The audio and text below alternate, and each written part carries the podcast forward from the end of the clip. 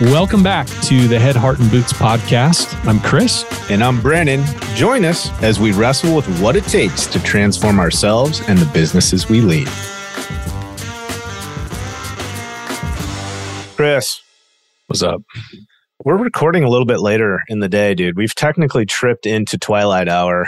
Do you feel like you're up for it? You know, Up to it? Are you up to the challenge? I'm up for it. Okay, up for it. All right. I'm up for it. Yeah. I guess we'll find out if we're up to it or We're not afterwards. Yeah. Yeah. Okay. Okay. It's sunny here. I know. Well, a sunny day in is helping me. Corvallis in October. For those of you who don't know, Corvallis is about two hours south of Portland. In rainy Oregon, we're getting ready for the onslaught that usually hits Mm. here. It is coming. Usually we'd had a few days of pretty pretty crumminess, but here we are. So that's exciting. Well, So what are we going to talk about today? Well, it's an or are we just interesting one. Kind of rumble along. No, no, no, no. No, we've we have a vision. We have a vision for this one. We actually touched on it uh, a few weeks back. No, was, I think it was actually a few days back. Technically, we did something on the FFL Oh, I see what you're doing. I see. I see what you're doing. Okay. but- yeah, yeah. By the time somebody listens to this, it'll be a few weeks back. But uh, That's right. And for context, those of you who are listening, and it's not, you know, October of 2022, one of the major events that's happening in the U.S. is Hurricane Ian has had one of the most destructive landfalls yeah, of any hurricane, maybe in this century. Oh, a while. You know? Yeah, yeah, hammered Florida, specifically kind of Fort Myers Yeah. region, and then it went out into the Atlantic, built up steam, and then came ashore again, basically in South Carolina. Yeah, Myrtle Beach, and man. just hammered Myrtle Beach and kind of those immediate vicinities. So, needless to say, right now on the East Coast, there's a ton of cat activity, and the strain, the stress, the drama of all of that's affecting not just our clients, but just kind of the industry at, at large. Like all those teams that go to respond and take care of people there, you just see the the challenges that Oh, show up in those kinds of environments. And you and I were talking about the fact that it's not unlike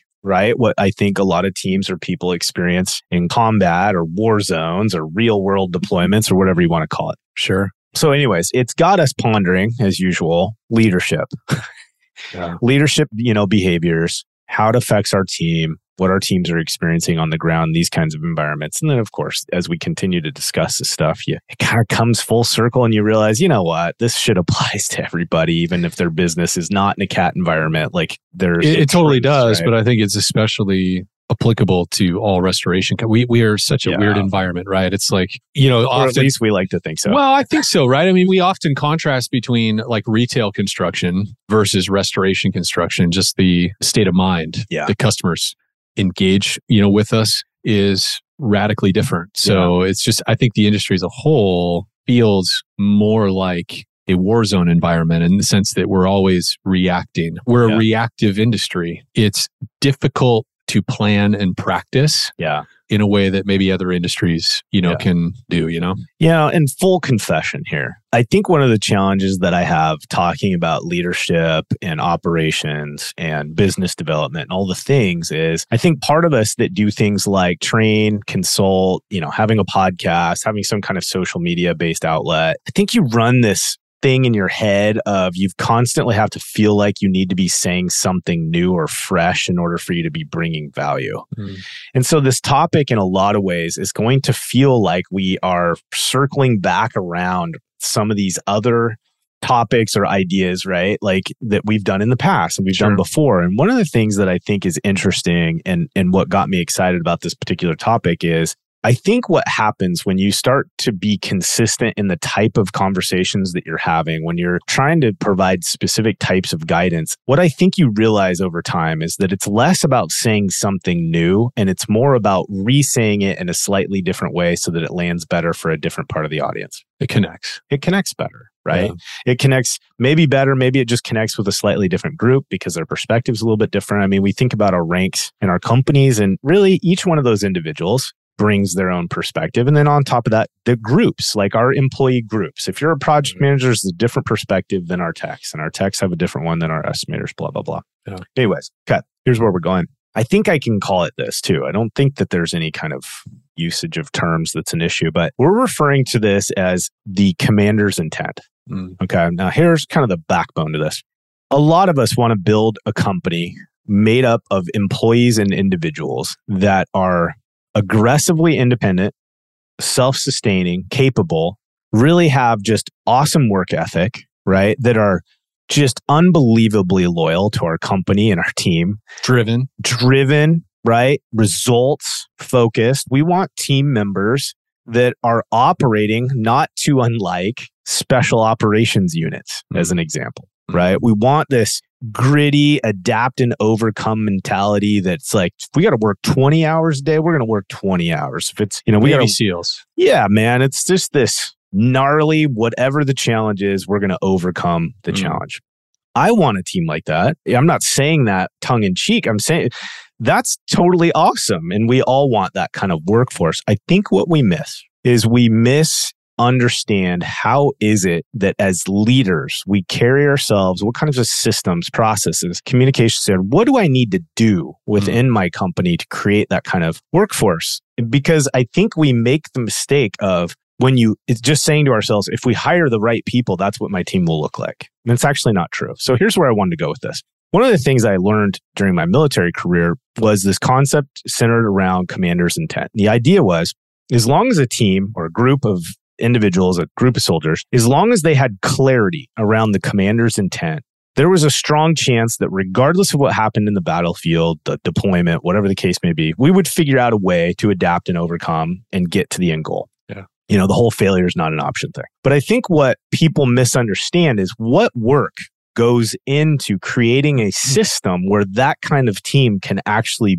be existing right? Yeah. can actually exist. And so i think what happens is is that we look we watch movies we hear stories and we identify these groups of people that just can overcome anything and everything. And we don't realize what systematically was happening behind the scenes to put them in a position to be that mm. way. Yeah. And so i kind of just want to break that down a little bit and I think one of the places I want to hang first is this idea of what really is happening behind the scenes in order for a, let's say, a special forces team or a SEAL team to be able to be aggressively independent, adapt and overcome, and complete the mission at all costs, right? What's happening for that to actually come to fruition? And there's some key things that I, I mean, that I think that the military has done a great job of boiling down. And because they do that on a consistent basis, we have environments like this. You should right? mention before we get too far for new listeners or whatever, yeah. just your background. So kind of share. Oh, sure. Share your interaction with the military and yeah. where, where this is coming from. Yeah. So I did eight years in the infantry, U.S. Army. Four of those years, I was assigned to the 82nd Airborne Division, 1504 Infantry Battalion, and I was a paratrooper. And then from there, I went into the Guard. I got deployed to the Guard, kind of some other actions within the military. But at the 82nd Airborne Division, it's interesting because you're stationed at Fort Bragg, or at least I was stationed at Fort Bragg. And Fort Bragg is home to a lot of special operations units. SF is a big, a lot of representation of the SF community and even Delta community there. And so we are, you know, there's some of us would say like the 82nd Airborne Division is kind of the very beginning of when you start tiptoeing into special operations. Okay. From there, you go into Rangers and some of the other units. Anyways, so it was cool. It was very cool part of my life. I got to jump out of airplanes and do what a very small group of people does, but it taught me a lot. I got exposure to all sorts of really interesting things regarding unit movement, command and control, leadership, right? Getting essentially getting things done through people. For those of you can't see, Brandon has a grin, like a smile growing on his face as he recalls these things. Yeah. I, it was a very amazing part of my life it certainly had its own challenges, but it was a great part of my life and, and I really enjoyed it. Anyways, okay. So commander's intent. Just kind of, I guess, give some background here. Here's what happens. Essentially, uh, before any deployment, any mission, there's a substantial amount of time doing a workup, if you will, and there's some other jargon that's used. But the idea is you spend an enormous amount of time, energy, and resources kind of rebuilding this battle plan, this environment where this mission will ultimately happen. And they do everything that they can to recreate that environment and all the different scenarios and, and influencers of that situation that they possibly can. So there's this immense amount of intel that's being gathered in preparation to mm. begin training. Okay. On top of that, there's another couple key things that are happening is one, there's an organizational structure mm. that creates really clear channels of communication real clarity around roles, responsibilities, and real clear channels around seniority and authority. Okay. So, so far, we have real strict clarity around an organizational structure. We have lots of time and resources that go into prep and training. In order for us to have those resources, we do a lot of data gathering, a lot of intelligence gathering, and then we execute these training models. Okay. So think about that. In order for us to have gr- like aggressive independence and for us to have this adapt and overcome mentality, listen to what gets put into place first because this is where we miss the mark as business they don't talk about this when you see the navy seal movies no. and stuff like that like black hawk down you don't see any of the pre-mob like workup yeah. stuff right it, it's all the guts and blood and the you know it's like I'm in it for you. All those things are true. Yeah. But there's some strategic things that are taking place on a consistent basis to set that team up to be able to operate that way. Mm. And this is the piece I think that we missed the mark. So again, just to kind of recap these, because really this is where the driver of the conversation goes. In order for us to build this level of independence and ability, it starts with really strong organizational structure, clear and consistent channels of communication, lots of resources and, and assets going into training specifically, and we're gathering a lot of intel. Okay, that's critical. Now, ultimately, what that does is that gets married up to this concept of the commander's intent, i.e., when shit hits the fan, no matter what happens, this is the end result that we have to secure. Mm. Commander's intent. Okay.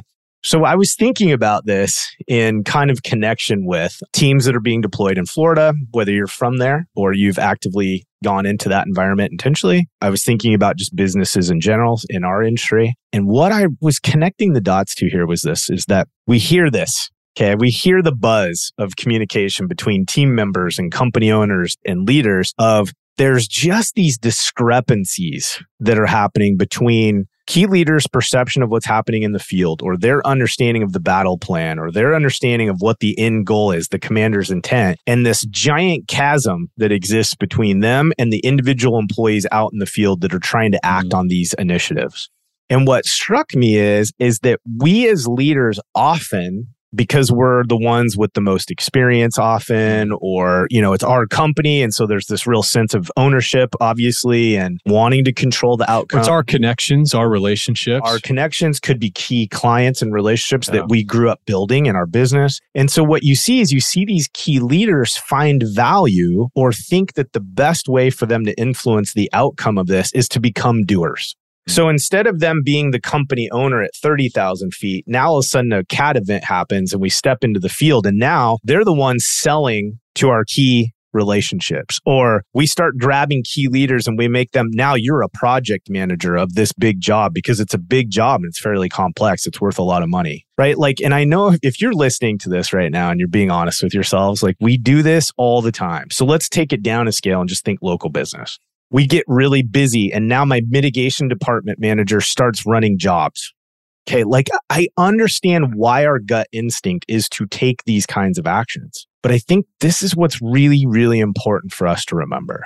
As soon as we take a key leader out of their position at 30,000 feet, 20, whatever the number is, where they no longer can clearly own and hold to a clear organizational structure. They can no longer clearly communicate the plan. They can no longer continue to equip and train their people, and they can no longer gather good intelligence and get it out to their team. And you described it earlier. They're no longer in a position to see the they battlefield. They can't see it. Yeah. Right. We're now, we're, you know, before I was in a command status, I could, I was on the higher ground. I could yeah. see the battlefield. We've now taken that advantage out. We've removed us from having that tool and resource, and now we're doers. And what we don't understand happens is we've now taken what kept or should have been in place to keep our team all rowing in the same direction. And then in the midst of that chaos, now our ranks begin to feel the full brunt of it. And they no longer have confidence in the mission. They no longer have confidence in where we're going. They no longer know what's happening anymore. They did when we started, but two days into the mission, they start losing feedback. They start losing information, the intel coming back to them to update them on the battlefield and what's happening in the war zone. And ultimately, what you see then is this trust in the team begins to break down. And now individuals are no longer confident enough to step out. They're no longer capable of ad libbing and adapting and overcoming because they no longer fully understand the commander's intent. Because as things unfolded in the battlefield, we stopped owning the core competencies or infrastructure that allows us to operate in that changing environment with a state of confidence and consistency. And I know like sometimes like I talk about this stuff and it gets a little heady and I get kind of all, you know, fired up, but I think this is that part of leadership that people lose track of its value because we don't talk about it very much. We don't talk about just these core competencies and when they affect us at scale. I don't know mm-hmm. how to other way to put it, but we just we are so good at giving value to somebody that understands IICRC standards or understands how to manage a large loss because they've done it for 20 years. And don't hear me wrong, those are that's exactly what you get in a special forces team. You have a communications sergeant. You have somebody that's a medic. You have people that specialize and bring their experience to the table. But none of that happens without a commander in a position where they can oversee what's happening and provide guidance and leadership. Yeah. Okay. And so I think the struggle, like even culture in general as a company, the reason your organization doesn't have any form of culture that you're building and identifying and leading in a proactive way is because you don't have clarity on your org structure. You don't have clear communication channels. You're not spending enough time and energy on training, and you're certainly not doing enough to gather intelligence and feed that intelligence to your company. Yeah. Like that's what's happening. Well, and you end right? up in a place where you're not equipping and empowering, you're micromanaging. You are.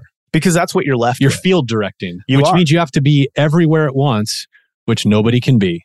And as soon as you're not, yeah. those areas that have a little more of a shadow on them, those areas that you're not able to shine a light in and see yourself will begin to fall apart and not produce the result that you want. Now, listen, I don't want to overstate the idea that during train like boot camps, they're filtering out those that don't have the internal mechanisms to have a seat on the bus. Yeah. I'm not taking that away. That's where your onboarding and your hiring process kicks in. Sure. Don't put a C player on the bus and think that just because you communicate well, they'll be an A player. That's not true. But I've seen a lot, a lot, a lot of A players become D players because no one is fucking putting these other four things in place in their business. Yeah. Happens all the time. Yep. Okay. We see companies that their turnover rate is obnoxious. They literally, it's like every time they get any ounce of momentum in their company, they lose all their key players and they start all over again. Well, that's because we're not often in those cases. Even if we did a great job and hired a bunch of A players, A players don't want to work for a shitty team, period. Like really shitty commanders have units that fall apart. They were still SEALs, they were still SF guys, right? They still went through all the filtering, all the breakdown, all the do you really have what it takes? But they failed under shitty leadership because yeah. at the end of the day, we got to have good leadership. Okay. Anyways, I digress. so here's what I want to kind of wrestle mm-hmm. with a little bit with everybody is I just want us to stop long enough to think about as key leaders, whether we're a company owner, whether we're a department head, whether we're a team leader, whether you're just a senior technician, what can we learn from this concept of understanding the commander's intent and our role to be able to support and create the kind of environment that gives our team members radical freedom to be competently independent? Mm. Right. And I use that language on purpose because I think it best describes what we want. Mm. Right. Is we want people that act competently independent, meaning they're confident, they understand the strategy, they're taking action, but it's not any action. It's action that's thoughtful and intentional and aligns with our intent, what the end state is, the goal. Hey, friends. Hey, listeners. We're doing something a little bit different with our ads. So, you've been accustomed to hearing some ads with our favorite partners and companies in the industry. Now, we actually have a product page, our partners page on our website. So, floodlightgrp.com forward slash partners. We want to give you a quick rundown, though, of the people that we're partnered with and we believe in as really go to resources in the industry. The first one is restorationerp.com, right? ERPs are an important part of our sales process, our customer development process, and why reinvent the wheel? The Restoration ERP platform is awesome. It can be customized to your business branding and all that kind of stuff, and has all the components to really create a value add for your commercial client. Xcelerate job management software everybody needs job management software and we have just found Xcelerate not only is their team like just really great to work with.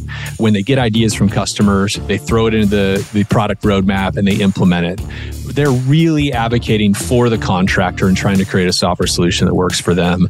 Actionable insights, we recommend actionable insights all the time, right? All of us as restoration operators are looking for turnkey resources and training solutions that we can take our team to the next level. And AI, when it comes to estimating and Matterport and a lot of the other essential tools we're using, they're an awesome resource. And they're always coming out with new great stuff. Yeah, super influential in the industry.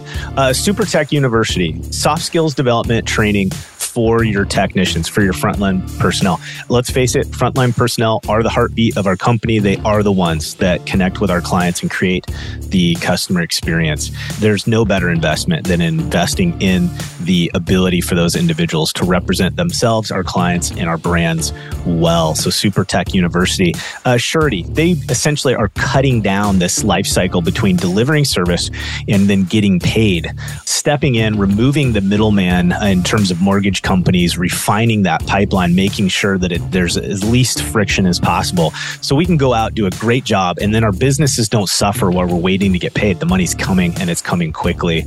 And then the last one, guys, is Liftify. It's kind of a newer entry to the industry. They're driving Google reviews. So they're a turnkey partner that we can literally go out, provide a great customer experience, hand that name off to our trusted partner in Liftify, and have them go chase that Google review. 25% conversion rate, which is industry wide, people tend to average 5% of the people you ask for a review actually convert. Liftify bumps that to 25. We were such a big believer. We were a customer and they've been generating all of our floodlight reviews.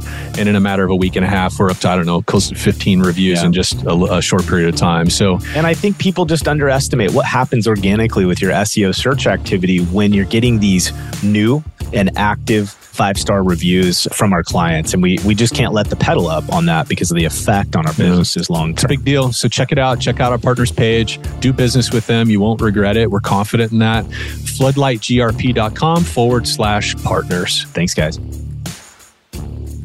So, okay.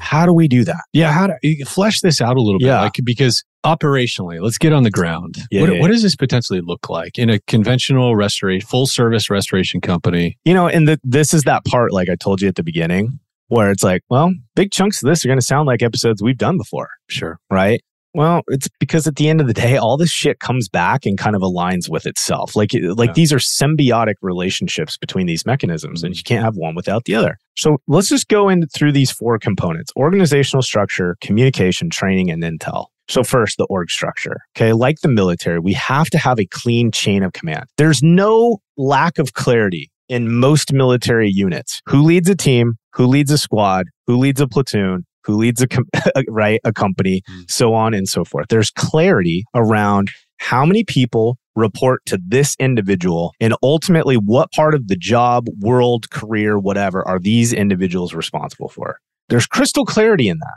And what happens with that crystal clarity is that teams can move fast. They can move fast because they're not spending a bunch of energy trying to decide who is, do I ask for help? Who do I talk to? Who do I find out if I'm in this mission or not in this mission? Who do I go to to talk about my pay and what rank I am? Like none of that happens because from the very first day, you know where you are in the chain of command, you know what your career progression can look like, and you know who's in front of you that you report to. Period. How many businesses right now can say with devoted confidence that the organizational structure is so crystal clear in your company that regardless of who it was, they could stop any person in your company, ask them their role, their title, their responsibilities, and what they do on a day to day basis, and who helps them make progression in their career. I'm hanging there for a minute, right? It's like, honestly, guys, look at your business and ask yourself that question and don't kinda. The answer is it crystal clear? How many positions within your company wear 10 hats? How many positions in your company really don't know who they talk to about career progression, performance, pay?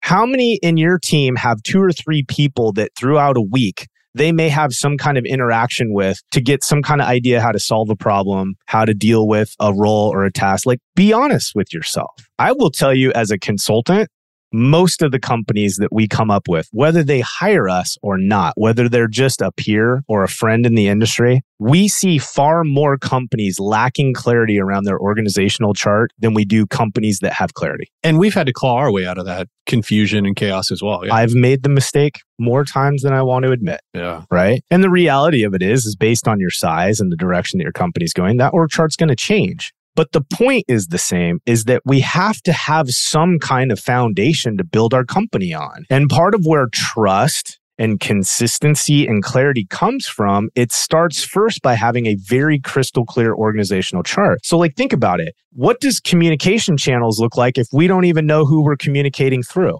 What does training look like if I don't even really fully understand what part I have on the team? What does intel gathering and reporting look like if I really don't even know what our organizational structure looks like? Like these are not things that can happen in silos, yeah. but they're just mission critical. And far too often, even healthy companies that are growing, they don't stop long enough to build the base. Yeah. And they're just, well, you know, when I first hired, I did this. And, the, you know, as more things have come in, I've just accepted the responsibility. Good people will just keep saying yes but it doesn't mean you don't have the responsibility as a leader. If you want to build the kind of company that we want to build, you have to establish clarity around the organizational structure. Okay. So, can we, you know, you and I've been through a, at least two CAT events that just come right to my mind, mm-hmm. three, maybe more. but okay, like the scenario in Florida, phone systems are sporadically down. Mm-hmm. For a couple days, there was just nothing, road closures and stuff like that. From your experience with the military, like how do we maintain that or how do we create that in an environment that we have a lot less control over? That's a great question. And I think this is like the nuts and bolts portion is where all your guys' experience being on the ground and running businesses and doing this for a living gets to come out. Mm. Like this is where you as key leaders get to problem solve, right? But shit does happen and normal communications and all sorts of things become can get compromised. Well, one of the things that you would see like in a military environment is the military environment we create redundancies. So here's a silly example. Let's say normal radio is a standard operating way for us to communicate. Cellular activity, let's call it nowadays, right? Sure. Well, if that goes down, if that infrastructure is unsupported for some reason, we have sat phone, we have sat communication as a backup, right? If that fails, then we're going to have to do some kind of face to face contact in order for us to continue communicating what needs to be communicated. But all of that is talked about prior to the start of mission. Mm. So I've got freedom to adapt and overcome, but I don't have to just figure this shit out of thin air, right? Here's what our plan is. Here's the backup. And if all else fails, here's what we have left.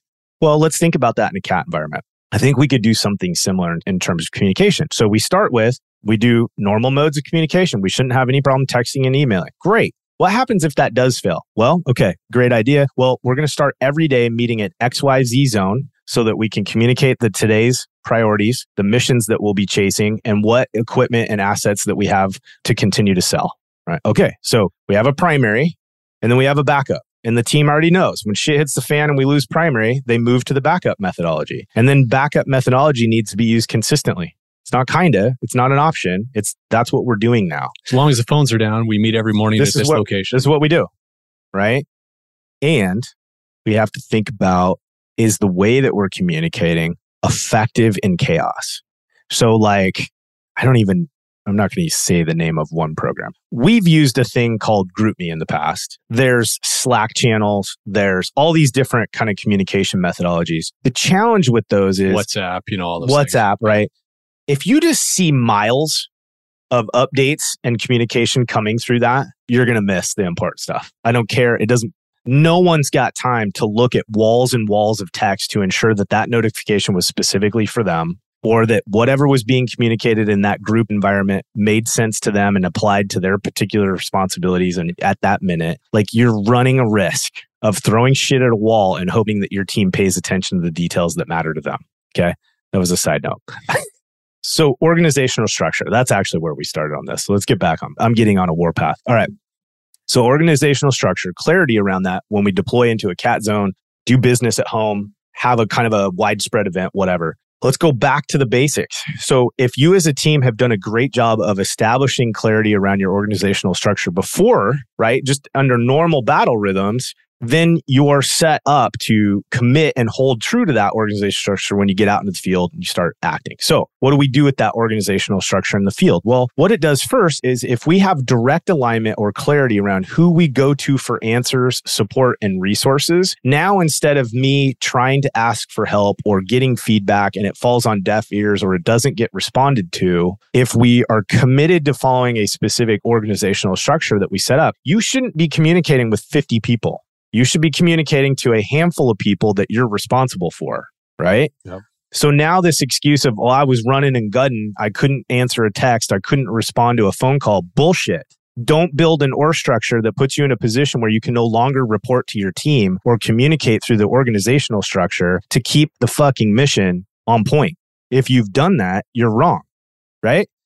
If you can't answer phone calls for your team to give them clear direction on how to continue to move the mission forward, you are failing as a leader. And some of you hearing that, that's going to hurt your feelings. Get fucking over it. It hurt my feelings too. But you know what hurt worse? My ego when shit fell apart because it was my fault. It's your fault right now. If you're a leader, whether you're in a CAT environment or at home, you know how many restoration businesses I look at that are a walking tire fire because their internal organizational structure doesn't exist? Most of them. You're a leader. You're a business owner, you're an entrepreneur. Your first job is to create an organizational structure that people can commit to and have clarity around. End of story. Okay. Next thing, communication chain. These are the battle rhythms that we talk about all the time. It's your weekly meeting schedules. It's your daily stand to. It's your weekly sales meeting. It's your Friday check ins. It's basic responsibility. You need feedback and your team needs feedback. It's two way communication it's literally the most foundational element of any relationship on the planet. If you've built a company and your team cannot communicate effectively between one another, you are failing as a leader. You can tell me we're really busy this week. You can say this thing happened and it just, it was a ton of call volume. We had an influx of jobs. You can say all the things that you want to until you solve the problem. It doesn't really matter what you say. Mm. You're going to get the outcome that you don't want. Communication. It's literally the most basic necessity that you have to have in your organization. So, what do we do?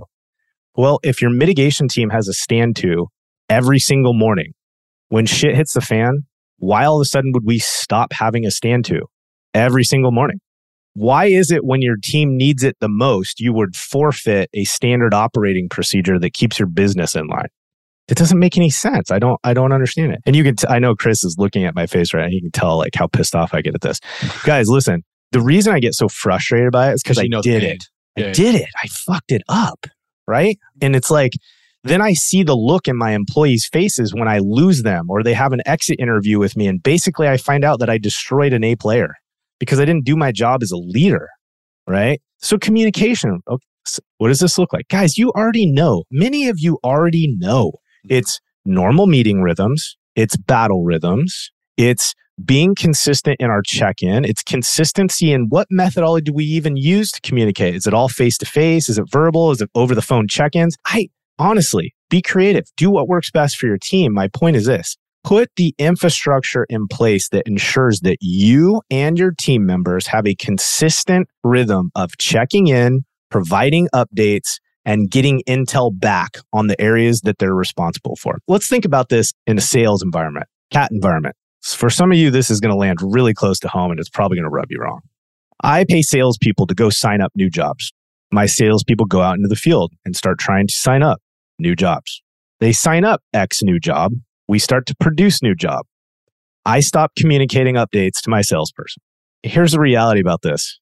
I could barely do this at times in normal conditions. Do you know how often, even under my leadership, I would have a sales team not realize that we're actively working on one of their clients' jobs? Do you know what a massive failure that is as a leader to allow that to happen?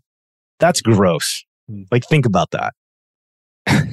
CAT environment or not, your salespeople are charged with going and earning your business new relationships, and then you don't have the decency to keep them informed on their client when you start producing the job what are we and what does that communicate to the sales you know people yeah yeah what is it saying what kind of end product are you going to get how long are you going to have that salesperson like just think about all the failures that that sets the system up to experience. And it's just, it's foundational basic shit, but we don't prioritize it. We don't look at that as being more important than going and signing the next job, but it is.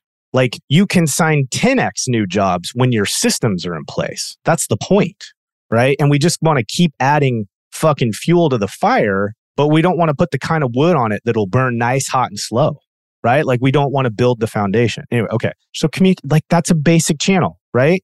What have you established so that you, on a consistent basis, can inform your sales staff of what's happening on their jobs. Or here's another example our resources are changing by the minute. It doesn't even matter if we're in a cat environment, we could be at home. My salespeople lock in three, four new relationships and they're just waiting to get that first call, right? I mean, we all are. We get the first call and it just happens to be that that week, two clients came on at the same time. How often does this kind of stuff happen? We wait six months to get the first call and two call with substantial losses the exact same week. And we're really freaking out about manpower and resources.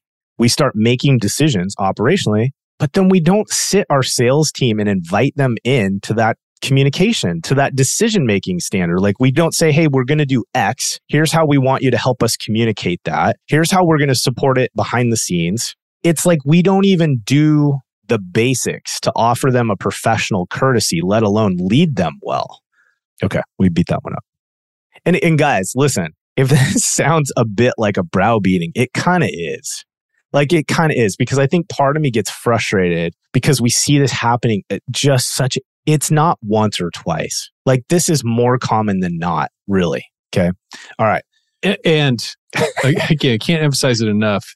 It's experiential for both of us. Oh, like like the failure of it. Oh, the failure of it. it's yeah. like, you know, and again, it's like it's I'm painful. It's I'm painful. not even frustrated with you guys, right? It's almost like I'm just saying it out loud because I don't want you guys to have to continue to experience this in your teams because it's so disheartening. Yeah. Like all this grinding gears to build your business, and you feel like you take two really solid steps forward. And then the next thing you know it, you lose at least a step, if not two to one of these blowouts. Well, this is often happening because we're not building the foundation. We're not prioritizing our role as a leader to commit to these four categories and letting our production staff do the work, right? Okay, training. Is another piece. We talk about this. Under this idea of commander's intent, once we've established commander's intent, there's just this absurd amount of time that's spent in training and practicing and doing it over and over and over again. It's not throwing somebody in a truck and hoping that through osmosis, they pick up what Jack the technician might do sometimes.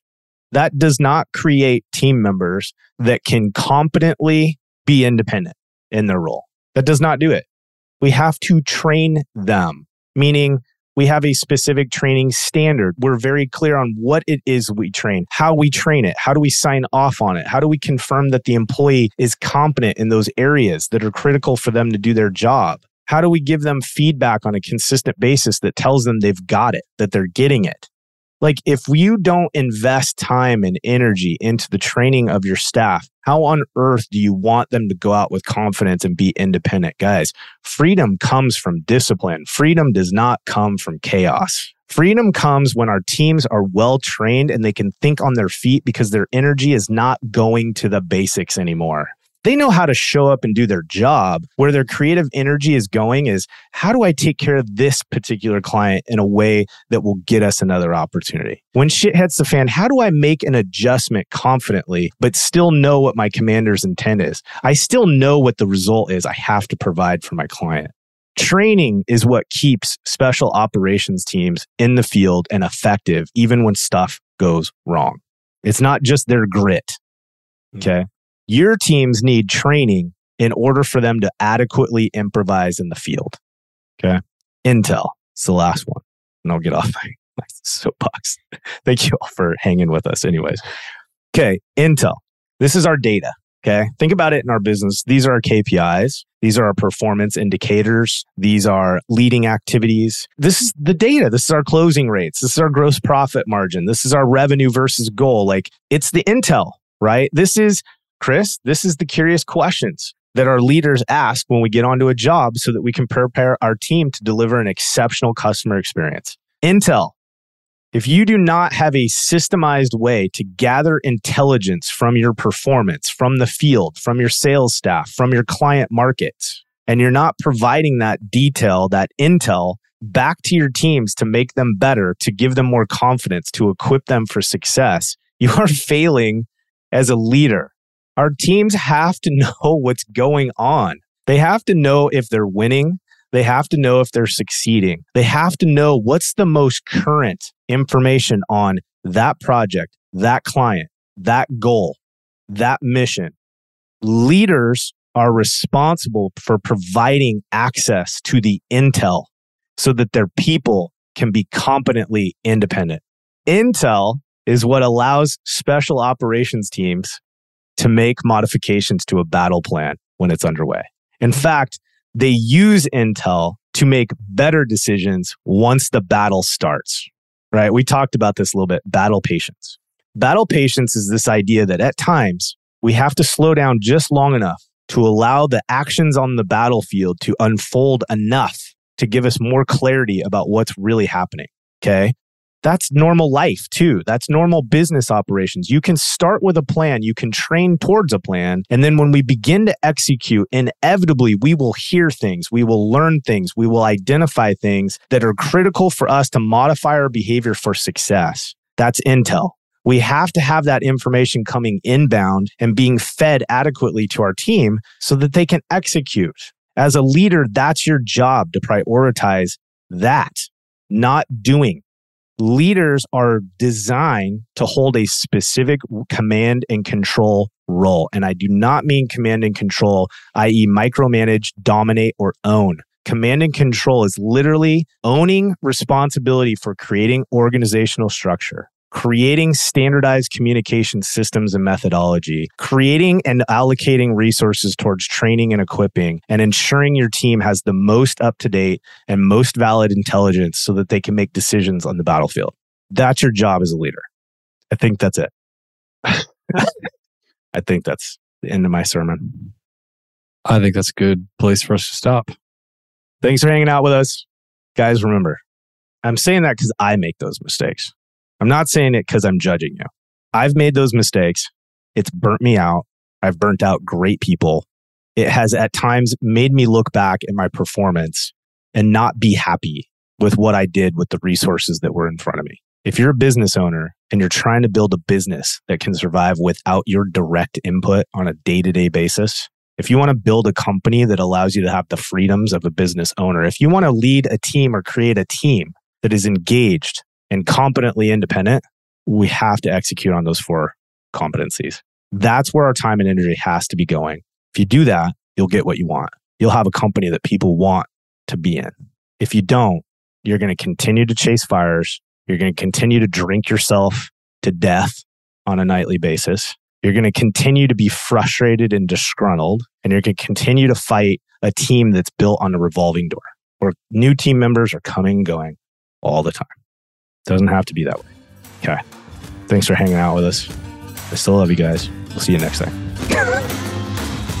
All right, everybody. Hey, thanks for joining us for another episode of Head, Heart, and Boots.